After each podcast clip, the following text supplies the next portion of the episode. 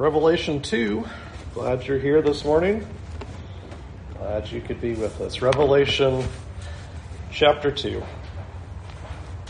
We're going to be in verses uh, 12 through 17 as we look at the third church that is listed here in the in the book of Revelation, the church in, in Pergamum. The church in Pergamum has a lot of the similar uh, issues of the prior two churches in terms of its culture. Uh, so uh, a lot of uh, that paganism and idolatry and emperor worship was certainly uh, going on in that day and time. So Revelation 2 verse 12. To the angel of the church in Pergamum write, the words of him who has the sharp two-edged sword. I know where you dwell, where Satan's throne is, yet you hold fast my name and you did not deny my faith even in the days of Antipas, my faithful witness, who was killed among you where Satan dwells. But I have a few things against you. You have some there who hold the teaching of Balaam, who taught Balak to put a stumbling block before the sons of Israel, that they m- might eat food sacrificed to idols and practice sexual immorality. So also you have some who hold to the teaching of the Nicolaitans. Therefore repent. If not, I will come to you soon and war against them with the sword of my mouth. He who has an ear, let him hear what the Spirit says to the churches. To the one who conquers, I will give some of the hidden manna, and I will give him a white stone with a new name written on the stone that no one knows except the one who receives it. All right. Well, let's uh, work through this in the same kind of uh, format, I guess, that each of these letters takes on. Let's talk about uh, Jesus' self description first. What does he say about himself? And then we'll have to kind of explain that image, and then we'll just kind of move our way through of good works and problems and remedies and, and conclusions, as like each of these seven uh, letters have. So, self description. All right, the words of him who has a sharp two edged sword. Have we seen that in the book of Revelation before? Okay.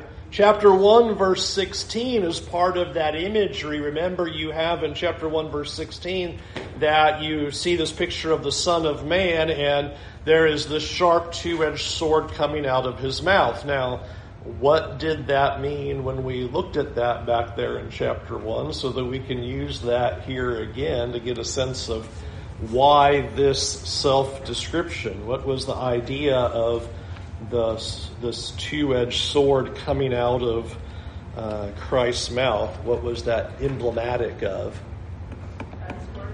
Okay, it, it, yeah, I mean, that's kind of over here at the end of the trailer, but I need I need back here to get to that. yes, you have, and that's interesting. Interesting. Everybody defaults to Hebrews four. Uh, sharp two-edged sword. That's the word of God. Okay, well, that wouldn't really help you in explaining this, would it? I didn't put it that way. So what's coming out of his mouth is the word of God. Well, how does that have anything to do with what's happening here? That's what I mean is you're kind of at the end of, the, you're at the conclusion rather than trying to track across what's happening here. Casey?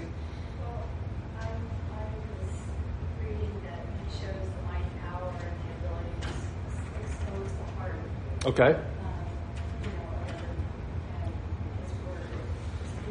Okay. Okay. Okay. All right. So there's there is a, a, a, an exposure of his power. Uh, that, that's certainly it. But kind of have to push again. What are we using swords for? Why would we talk about him with a sword? And you know, out of his mouth came fluffy bunnies. I mean, there has to you have to think about what's that indicating. There's a symbol here that that's driving at. What's that? He defends himself. Okay, well, he certainly defends himself. Yeah. Did we did we do chapter one verse sixteen?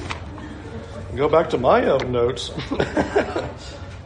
there I wrote when we talked about that from Isaiah 11, verses 3 through 4, that this is the power to judge. the judgment imagery. When you have a, a, sword, and using a sword, that we have judgment that, that's in view, which would make sense to what's going to happen in this in this paragraph. Now, that's what I'm saying is, yes, the Word of God is the outcome, but if you miss the purpose, then you're just saying, oh, well, there's the Word coming out of his mouth. Well, why? What, what's it doing? So we're talking about, it's, it's not words of comfort, these are words of judgment that Christ is, is arriving in. The image that's sitting here is, here is Christ, and it's not like the, the other pictures of, you know, holding the stars in his right hand. That was comforting, right?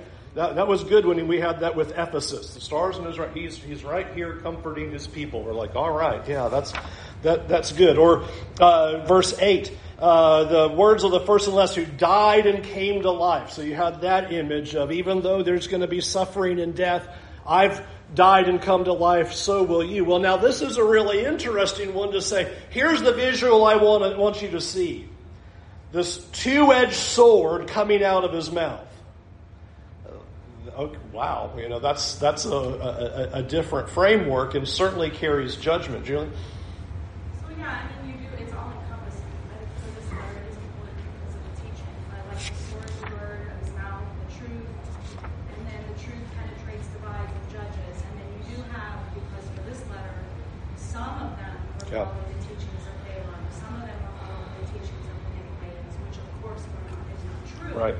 So we need to go back to the sword, which does divide, and out of his mouth comes the truth, which right. divides. So it's, sure. there's so much more in that description, but it does fit perfectly with this letter. Yeah. That's what I want you to see is when you notice verse 18, what is it? We'll get to the middle here, but since we kind of struggled with the image, let's go to verse 18. What does it say he's going to do if they don't repent?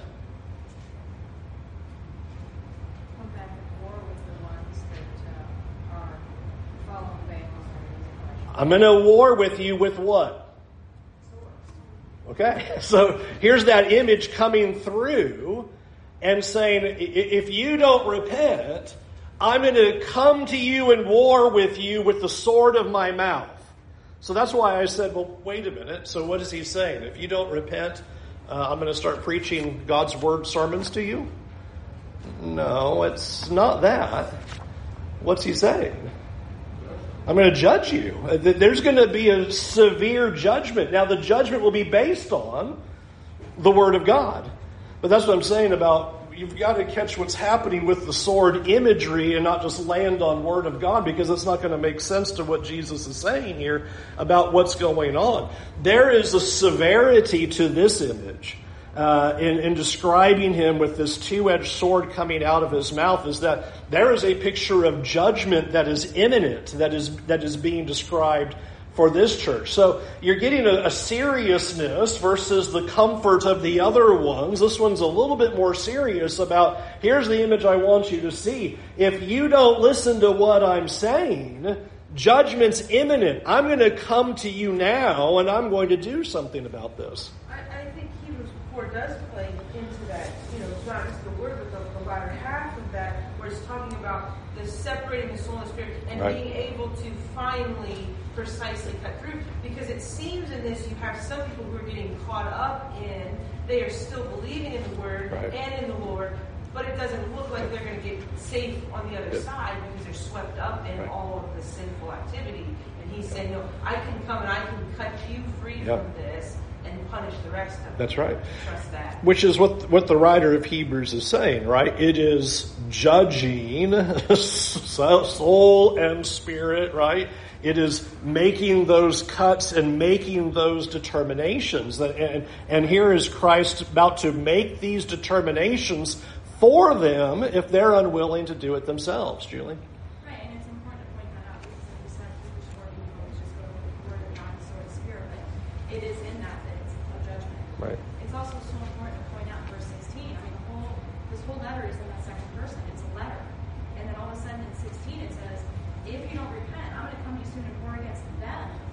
yeah, absolutely. That's, that's an important thing. Yeah. you want to talk about, I mean, what do you? Go ahead. That, that was a big deal. Yeah. It was like yeah, absolutely.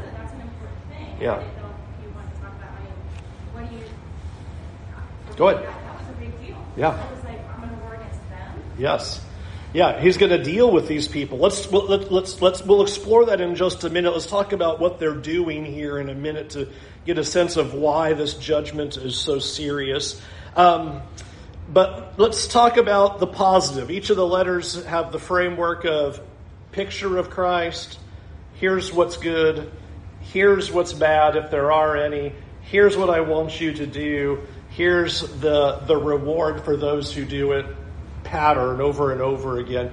What's, what's the, the good that's being d- described here, Debbie? Do you have something? I was going to ask if I could just say one sure. thing about the other. Yeah, go ahead. Um, one thing I noticed, you know, with the church in Ephesus, he was just going to push the church, the church to aside, the entire church, and I guess because everyone had lost their zeal. Right.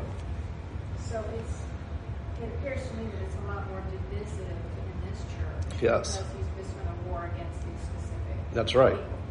It, it is important to see that there is a distinguishing that's happening in this church, right? That this one is does not appear to be quite as rising and falling together like the church in Ephesus, but that there is some among them who have uh, these judgment statements against them. And we can talk about some of those implications, but I think that's interesting that you have a mixture and an expectation of what needs to be done with that, A different type of judgment. and a different type of judgment and, and expectation because of that. That's right, Charlotte. I was going to say, when Antipas was killed for the gospel, that would frighten the people, Sure. Think, and they would have turned away. But Jesus says, no, you didn't turn away. You stayed faithful. Yeah, I, hope we would really soak in verse 13 and think about there are two powerful pictures that, that are given here. In, in the second one, in the back half of, of verse 13, you did not deny my faith, even in the days of Antipas, my faithful witness, who was killed among you. You think? I mean, just visualize that for a minute. Here's somebody who is going around teaching the gospel. You know, who do we want to pick of? Just put, pick look around, pick somebody in your head. And then they get executed for doing that. How are you feeling about going to church next Sunday? How safe are you feeling? How safe are you feeling about proclaiming the gospel? Uh, that's what just happened. Somebody in that church died for the cause of Christ. And so here they are going, how, how jarring would that be? How frightening would that be? Uh, soul checking that would be in that moment. How many people are going to go, you know what, it's a little too dangerous for me. I don't know that I'm going to worship God this week. Maybe I'm going to keep my views to myself. Maybe I'm not going to talk about Christ this week because we just saw what happened to my good friend Antipas who just got executed for, for saying what he said. Um, it all sounds wonderful and good to say. Oh, yeah, I would die for the cause of Christ and nobody would ever stop me and I would definitely stand on my faith and I would never, you know, have anybody challenge me where I'd be afraid to say anything about my confession and belief in Jesus and, and say the truth about what's sin and what's what's right. Watch somebody die and now, now think about it. Pretty, pretty big deal, Debbie. One thing I read about that, uh, it was a pretty horrific death too. They burned him. Yeah. sort of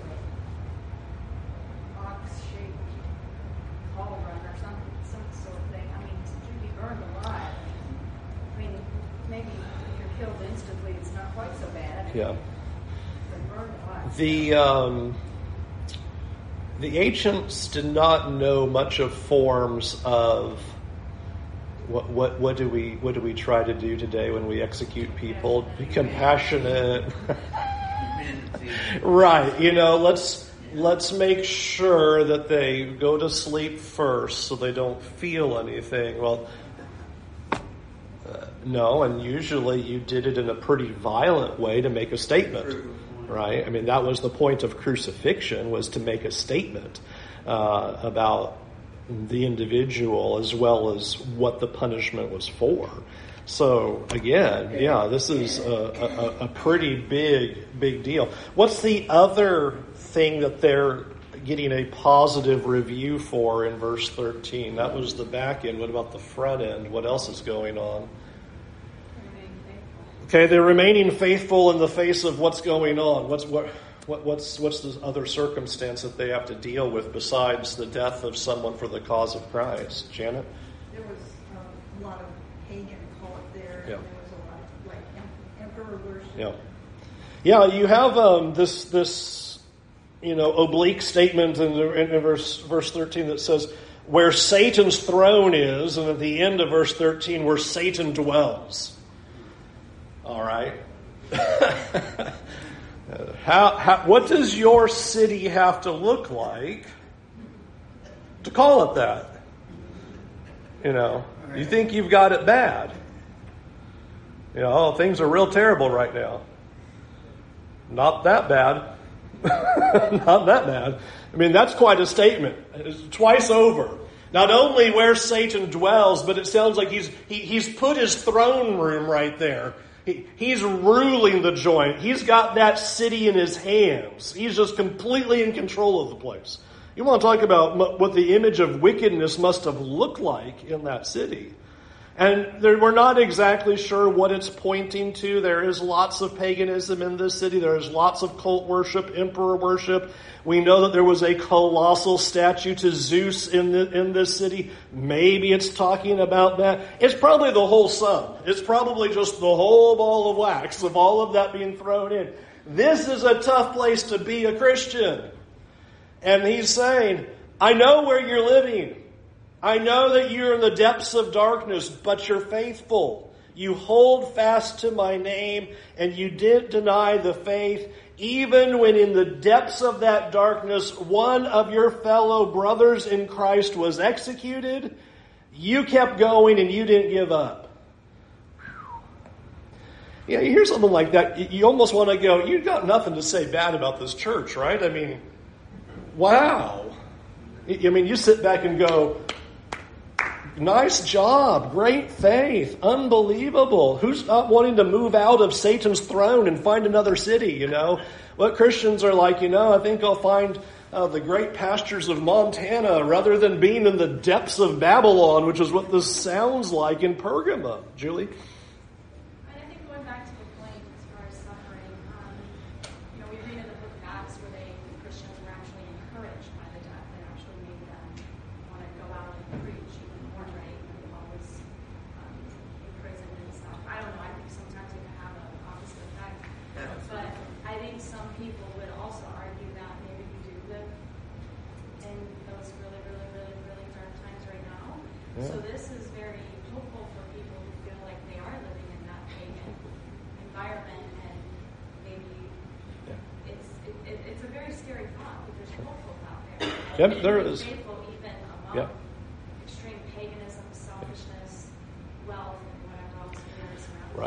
So you notice an expectation of maintaining faith no matter how deep the darkness gets, no matter how bad the city is, no matter how bad the culture turns. Uh, you know, that this is not an ejection point to go, well, you know, uh, and, and I think you have to appreciate the letter does not say, you know, you Christians, you just need to get out of there. You know, it's just falling apart and you just need to restart somewhere else and, you know, somewhere where it's just going to be a whole lot easier. You, did not deny the faith. You continue to maintain the, these these important works here, and and standing for in the face of all of that. Uh, what a commending that's happened there, Vicki. I agree. I think she said it beautifully, and that's what I was thinking when you were speaking. But even so, what we're about to go on, you said you think there would be nothing wrong with this church. No. Yeah. And I thought, well, you're describing everything we know as our day-to-day world that we live in. We may yeah. not get executed, but yeah. yes, it does. Thinking back in those days, wouldn't it make you want to, to yeah. be stronger, knowing that you know, okay, obviously it's so powerful, they must kill somebody in a brutal way. Yeah. Show us so we shouldn't do it. Let's do this. So I don't know that, you know, there's the people that would make stronger. Absolutely. Yeah, absolutely. If we take this aspect that's coming next to yeah. with how we are as well, yeah. we try. No, and it, it, it, and I hope we see it can get a whole lot worse because we're not living in that. Yeah. We're nowhere close to that. We are light years from that. Now we might get there, but we're still light years from that. And to see what they're enduring uh, is is amazing, and what they're expected to endure. That he goes, that's right. That's what you're supposed to do. Be my faithful witness and not give up. It's, it's great commending. And to please think about the, the words of, uh, of verse 13. I know. I know where you live and I know what you've done and I know how you're standing. I see all that. I see what you're going through. I, am fully aware. I think that's a, a great picture there as well of comfort. God knows the circumstances. Now, what does he have against them that he needs to bring up? What are some of the things that are identified uh, as as problems um, that are going on? Yeah.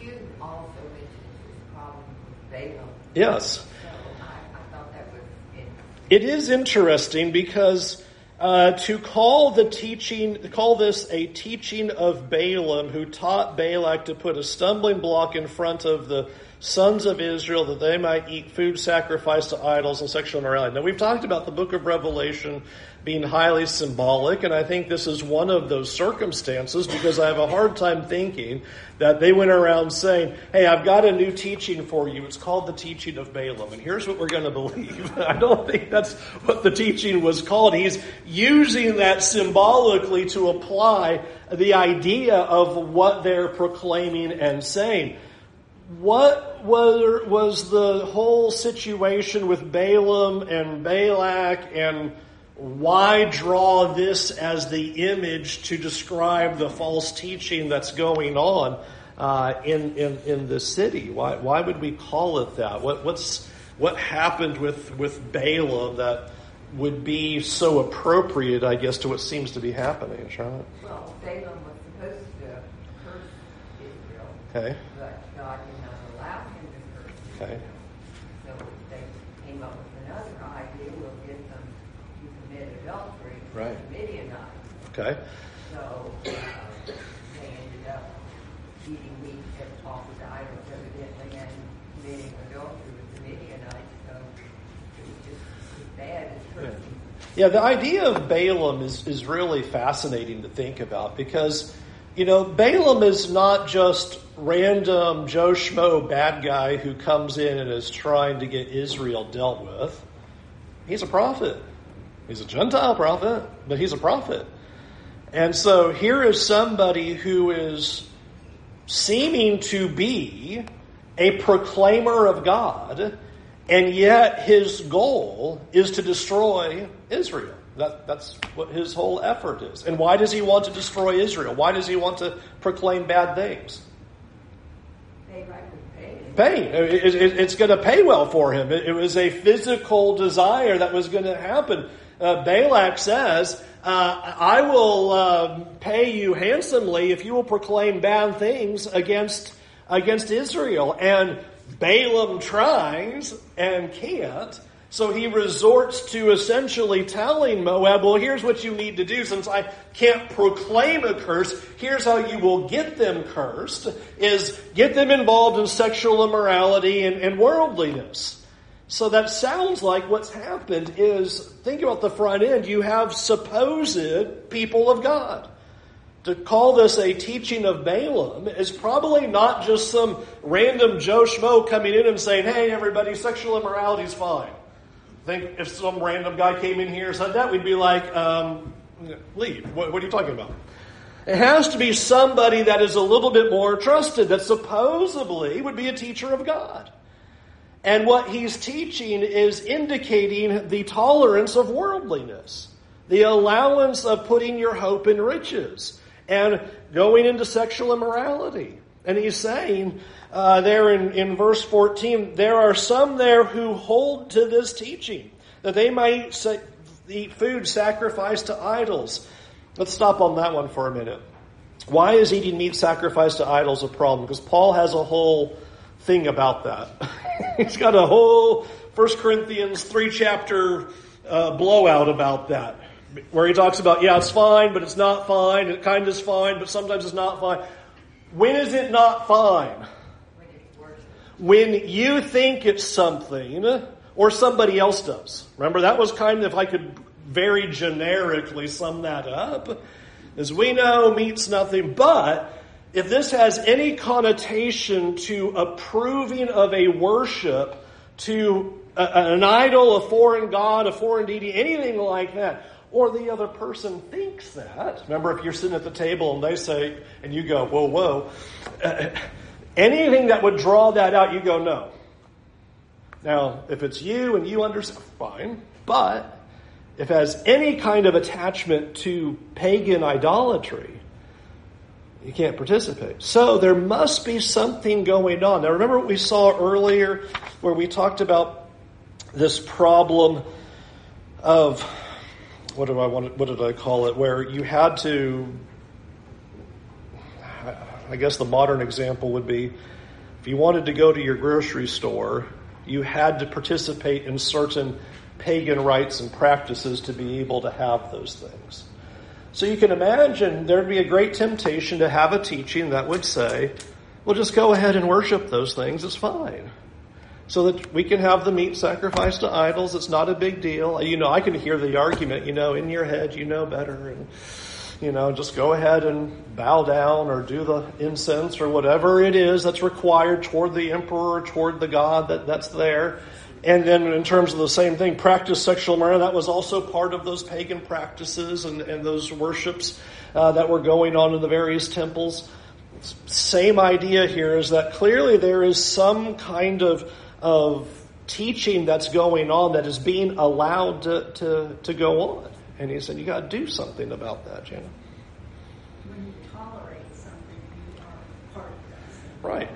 And, I think that's what's what's particularly fascinating is you have some there who hold to this, and so there needs to be something done about it. There needs to be a call to repentance, is, is what verse, verse 16 gets to.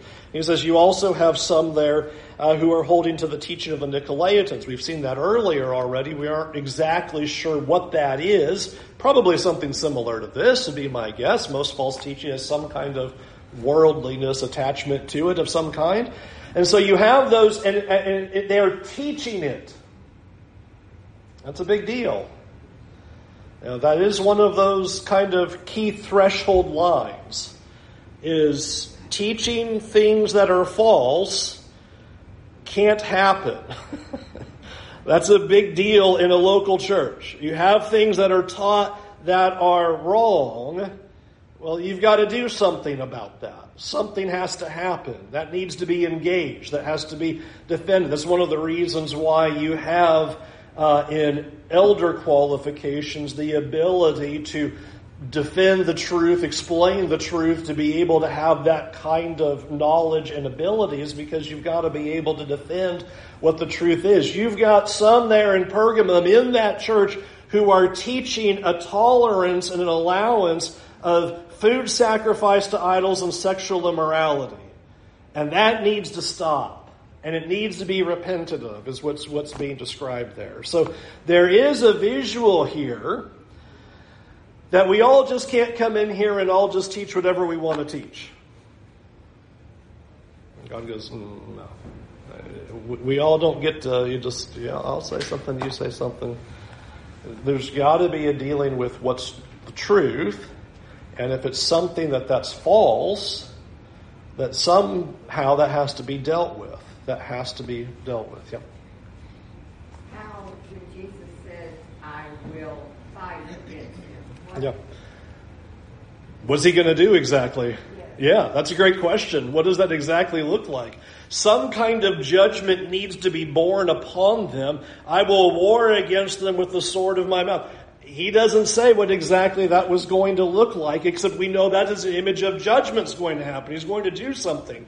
I don't know what. It sounds very familiar to things like the Apostle Paul would say. You know, he'd say to the Corinthian church, you need to do something about this before I get there. Because if I get there and you haven't done something about it, then you're not going to like how I'm going to have to come to you. So I don't know if this is referring more to God's going to send one of his teachers, somebody, you know, send somebody like that who's going to go deal with that circumstance? Is it talking about something even more severe that's going to happen to them? He doesn't explain. He just says, you're going to have to deal with this or there's going to be judgment that's going to befall you. And I mean, on a, on a, on a broad level, we know God's going to deal with false teachers. that's never going to be allowed to stand. Even if we allow it to stand, God's going to deal with that. God's going to do something about that. But I think it's interesting that there is a picture here that we're supposed to do something about that. That repentance needs needs needs to happen, and if not, uh, then you have Christ's picture, and He's going to do something. Debbie. He does say otherwise. Yeah. Uh, so there is a hope that you won't have to do this. Really, Right. This is trivial, but when the parent says, "Don't make me come in here," Right. Whatever, you know. Yeah. Um, maybe it's he's just warning them. Right. They better straighten out, or or else. Yeah, and I think it's important to see that in verse 16. That, you know, verse 16 is, what are we desiring? Repentance. So we're going to go through a methodology to try to bring about a repentance. So it's not just simply, you know, we'll light them on fire and send them out the door, you know, that symbolically. Uh, it's, it's an idea of let's try to solve this. Let, let's sit down, let's study together, let's go through the scriptures together, let's get you to move away from that false teaching so that we can all be back unified again. So there's a desire for that. But there seems to be, I think the problem is they're allowing it. They don't seem to be dealing with that. And I think that's that's the idea. Dathan? The, the, and, and I, I got the sense in terms of some of the historical data that uh, the, there was emperor worship, for example, or Right.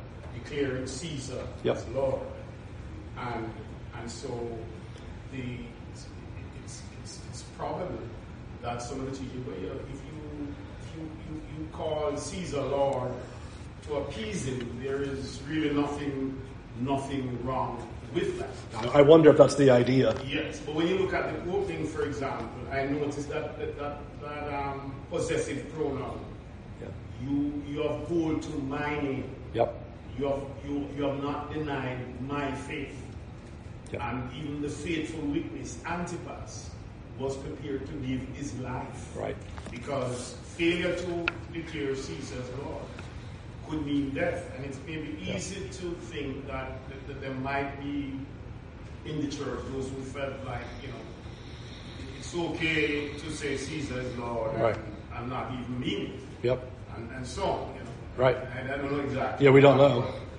Obviously, Antipas was prepared to give his life. That's right. Lay down his life That's right. for, for, for and not deny um, that, that Jesus is the only Lord. Yes. And I think that's, that's, that's a very, very good point as well. Whatever was going on there um, clearly has something to do with that kind of tolerance to have admission into society and, and to whatever degree that looked like with the emperor worship or the incense or altars or paganism or whatever it is that, to be able to smooth those wheels a little bit we'll we'll just say these things are fine and, and tolerable. I think one of the things that's that's important to see here as well is so we've made the point that uh, what is taught matters. That is a, a very big deal and that should be a pretty uh, defining line as, as the people of god is that it, we're all going to come from different beliefs and being able, we want to come to the same page. Ephesians 4 talks about us all coming to the unity of the knowledge of the faith. That's a, a constant process. Anytime somebody new comes in, we're starting that all over again. Of We're all coming to the unity of the faith. We're all learning. We're all trying to grasp and understand it. We're always going to have all kinds of different beliefs that we're constantly working together to come to the unity of the truth. That's not the particular issue, but there does have to be an agreement on the teaching. This seems to be the line that Christ draws here and says, you're allowing people to teach things that are false.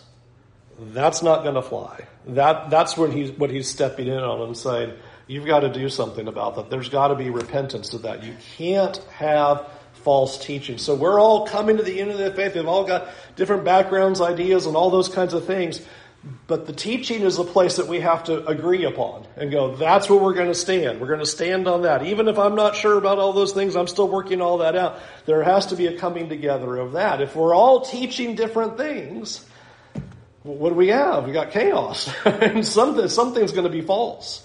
So I think it, it, it's important to, to see that idea is that the teaching has to be the place that we land upon and go, well, here is what we are agreeing upon, and, and that's where we're going forward is is in that in that belief. All right, questions about that before we look at verse verse uh, seventeen. Anything about that, Charlotte? So when you defend the truth, is that Jesus defending the truth? Is In a sense, yeah. Absolutely, in a sense, absolutely. Um, and I think that's that's the essence of why something has has to be done here is that our job is to do something. I don't know what else he would be asking them to do otherwise. You've got some that have this false teaching. You have to do something about it. You can't just let it stand. You can't just let it sit there. You can't let them teach false things. And again, that's that shepherding eldership ideas. You're trying to protect the sheep from the things that are false. If something is being falsely taught, there is a need to come in and do something about that. You can't let sheep be led astray. There appears to be a tolerance here in saying, well, they're teaching these false things. That can't happen. We're going to have to do something about that, Mike. I would just kind of uh, continue on what you just said. Uh, it's a testament to uh, the accountability, uh, applying it to current times. That this congregation, this family, this church, this body needs to be protected. And Yeah. That doesn't necessarily solely fall on you, but on everyone. And Sure. As we are, you know, live our lives and come in contact with each other, these thoughts that may not be biblical, uh, Yeah. it- it's on all of us to It make is. sure that we rein everybody back in and protect that. Yeah. I- I- I- If yeah, if we don't know the truth, then you're going to get swept away by what's false. There is a, a responsibility for everyone to be aware of that and to know what it says, and then a higher responsibility for shepherds to watch out for your souls. This is about the the big requirement to watch out for their souls. Well, what's going to sweep them away? But things that are false, and, and, and to watch out for that, to make sure that they're aware of that. Vicky. And also, you have to have a place to go and feel safe and protected. Sure. On top, right? Yeah. In the world of, like you said, paganism that was going on at that time, Yeah. there has to be a safe place to be able to come to. Right. Therefore, it's necessary. That's right. Because that's what the Apostle Paul warned in Acts 20. There are going to be wolves who are going to come in and try to destroy the flock. And wolves don't come in and say, hey, we're wolves. Just want you to know we are here to devour you and destroy you. You've got to have people with spiritual wisdom to identify and go, you're not legitimate. You're here to destroy. You're here to harm, and we're not going to have you here. And that's hard to do, and it hurts to do. Dan and I have made those decisions, and before me with Dan, Dan and Emma have made those decisions on people before, where they're here and we're like, no, you're back out. You're, you're, you're, you're not safe. You are not a legitimate seeker. You are a wolf. You need to move on. Um, and uh, they weren't doing that. Evan? Well, I think there's a lesson for us in this that in our broader culture, there's a circling of the wagons, right? We said, well, we all believe in Jesus, so let's Right. all circle the wagons. And in that ecumenicism, we, enter, we, we create the problem of aligning with people who are doing exactly this. Right. So you brought Tim LaHaye's great book. Yeah. I'll put quotes around the great. um, there's a tendency in the broader culture to say, well, then, we uh, we'll align ourselves with these other people who are big that we have deep disagreements with, Right, right. who are incredibly problematic Yeah. for our understanding. So I think we have to be careful with that. I agree. The, the- the Christians have to be discerning That's say, right.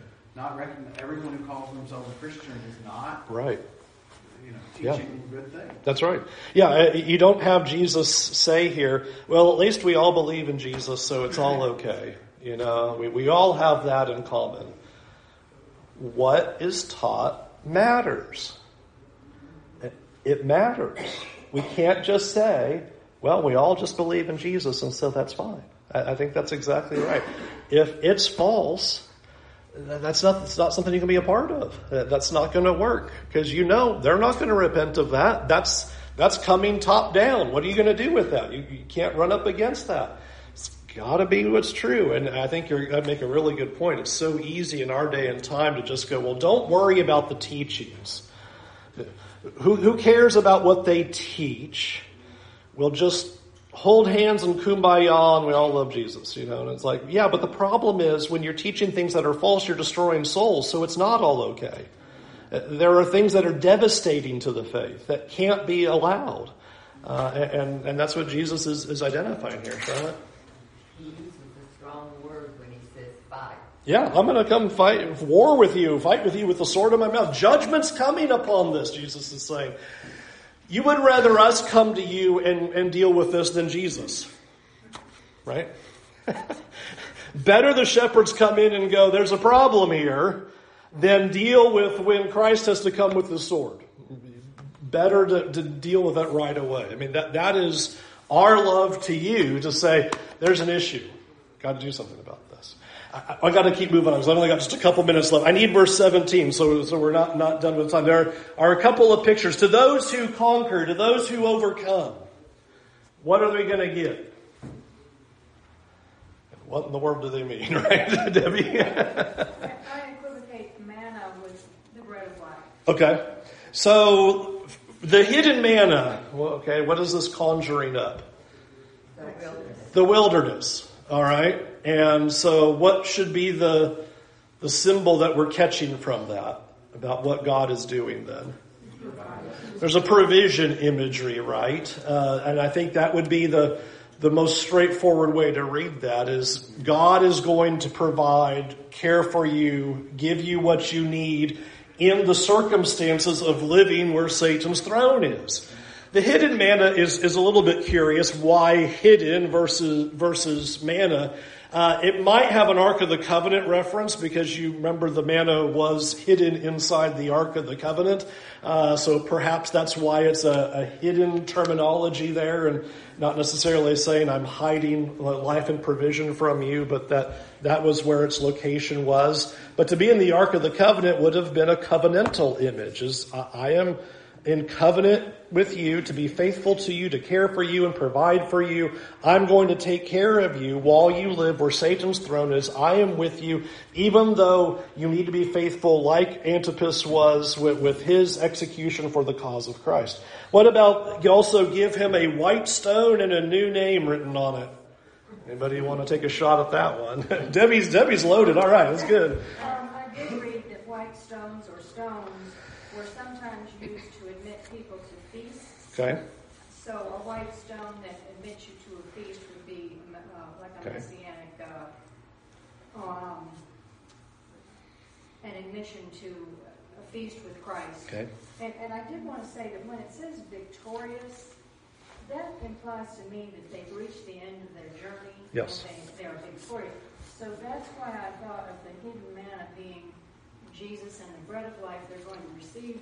Life, Right. everlasting life, and they'll be admitted to this feast. Yeah, and I think that, that carries the idea because they are being pictured as being faithful witnesses dying for the cause of Christ and being brought safely in, that God is going to care for them and bring them into that life.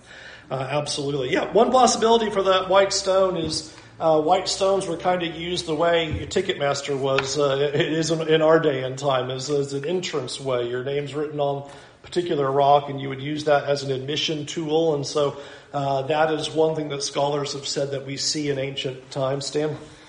Also, white stones were used in courts of judgment They were. in the ancient world, so that they would have a black stone and a white stone. The white stone was acquittal, Yep. uh, and that I think aligns very nicely with victorious and saying you are in. Yeah, you're going to be safe and, and belonging to God even through through this uh, judging that they're going to experience, and so that works as well. What about a new name? I've got like one two minutes left. I've got to fly.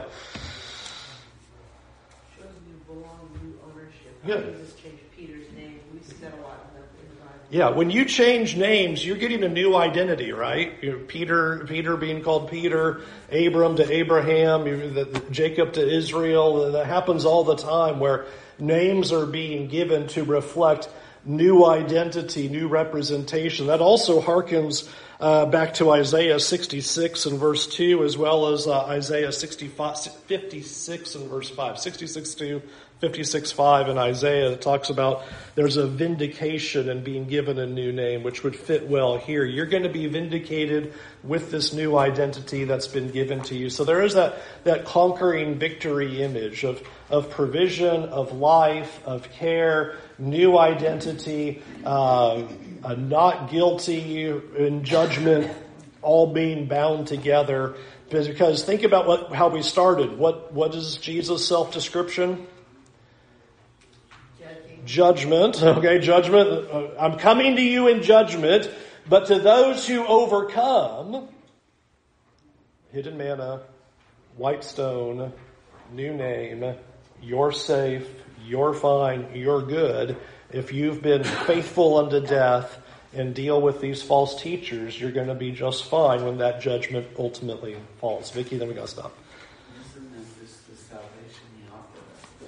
It is. I mean, that's a big point, right? Stone. Yeah. The new, I mean, uh, we, we changed from how they sacrificed and what all those mean between going from the Old Testament to the New Testament is what I see there too. But I know it's not in, what the, the chapter number that we're doing, but that's what I had out of it Yeah. as well. The, the stone, he he did give us a judgment where he said that no, not we're going to do. We're going. The world's going to be this horrible man-made that we deal with while we live in the God. Yeah. It won't be easy. Absolutely. No, it won't be easy. That salvation he offered us is that double-edged sword. Yeah, it won't be easy.